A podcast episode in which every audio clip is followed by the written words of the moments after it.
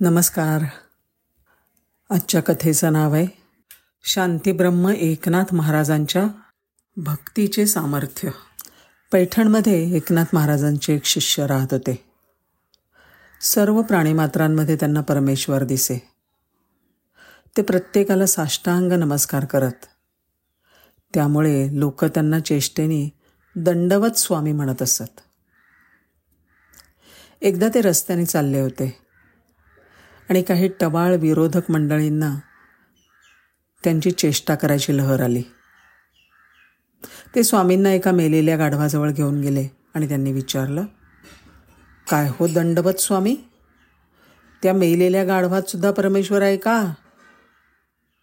हो अर्थातच त्याच्यातही परमेश्वर आहे असे म्हणून स्वामींनी त्या मृत गाढवाला नमस्कार केला. त्याबरोबर ते मेलेलं गाढव ताडकन उठलं आणि धावायला लागलं. गाढव जिवंत झालं ही गोष्ट सर्वांपर्यंत पोचली. एकनाथ महाराजांच्या सुद्धा कानावर गेले.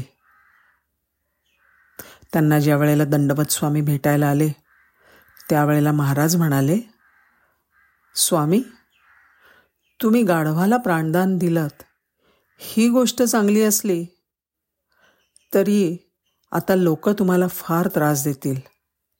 ज्यांचे नातेवाईक मृत होतील ते तुमच्याकडे येतील आणि त्या व्यक्तीला जिवंत करायला सांगतील. तुमच्या सिद्धीला चुकीचं वळण लागेल. हे सगळं टळलं पाहिजे आणि त्यासाठी तुम्ही ताबडतोब समाधी घ्या.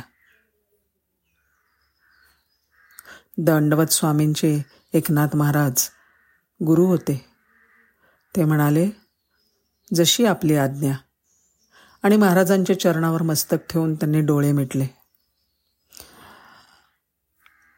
एकनाथ महाराजांनी आपला आशीर्वादाचा हात त्यांच्या मस्तकावर ठेवला. आणि क्षणातच स्वामींनी देहत्याग केला.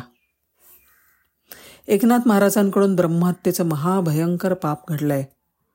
त्यासाठी त्यांनी प्रायश्चित्त घेतले तरच त्यांची शुद्धी होईल असा तोडगा पैठणकरांनी सुचवला. त्यांनी महाराजांना सभेत बोलावलं. एकनाथ महाराज प्रसन्न चित्ताने सभेसमोर येऊन उभे राहिले. सभेने त्यांना ब्रह्महत्येविषयी प्रायश्चित्त घ्यावं लागेल असं सुनावलं. एकनाथ महाराज म्हणाले आपण दिलेल्या प्रायश्चित्ताचा आम्ही आनंदाने स्वीकार करेन. सांगा काय करावं?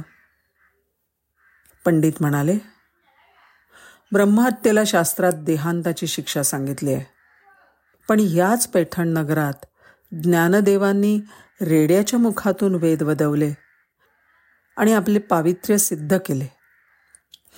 तेव्हा आपण सुद्धा देवालयासमोरील पाषाण नंदीला गवताचा घास खायला लावून आपले पावित्र्य सिद्ध करावे नाहीतर पुढच्या प्रायश्चित्ताला सिद्ध व्हावे. ठीक आहे महाराज म्हणाले. त्यांनी पांडुरंगाचं स्मरण केलं. आणि गवताची पेंडी हातात धरली. ते पाषाणाच्या नंदीजवळ गेले. आणि म्हणाले हे देवा तू हे गवत खा गवताचा घास घे. असं म्हणून त्यांनी आपल्या हातातलं गवत नंदीच्या मुखाजवळ धरलं. आणि काय आश्चर्य!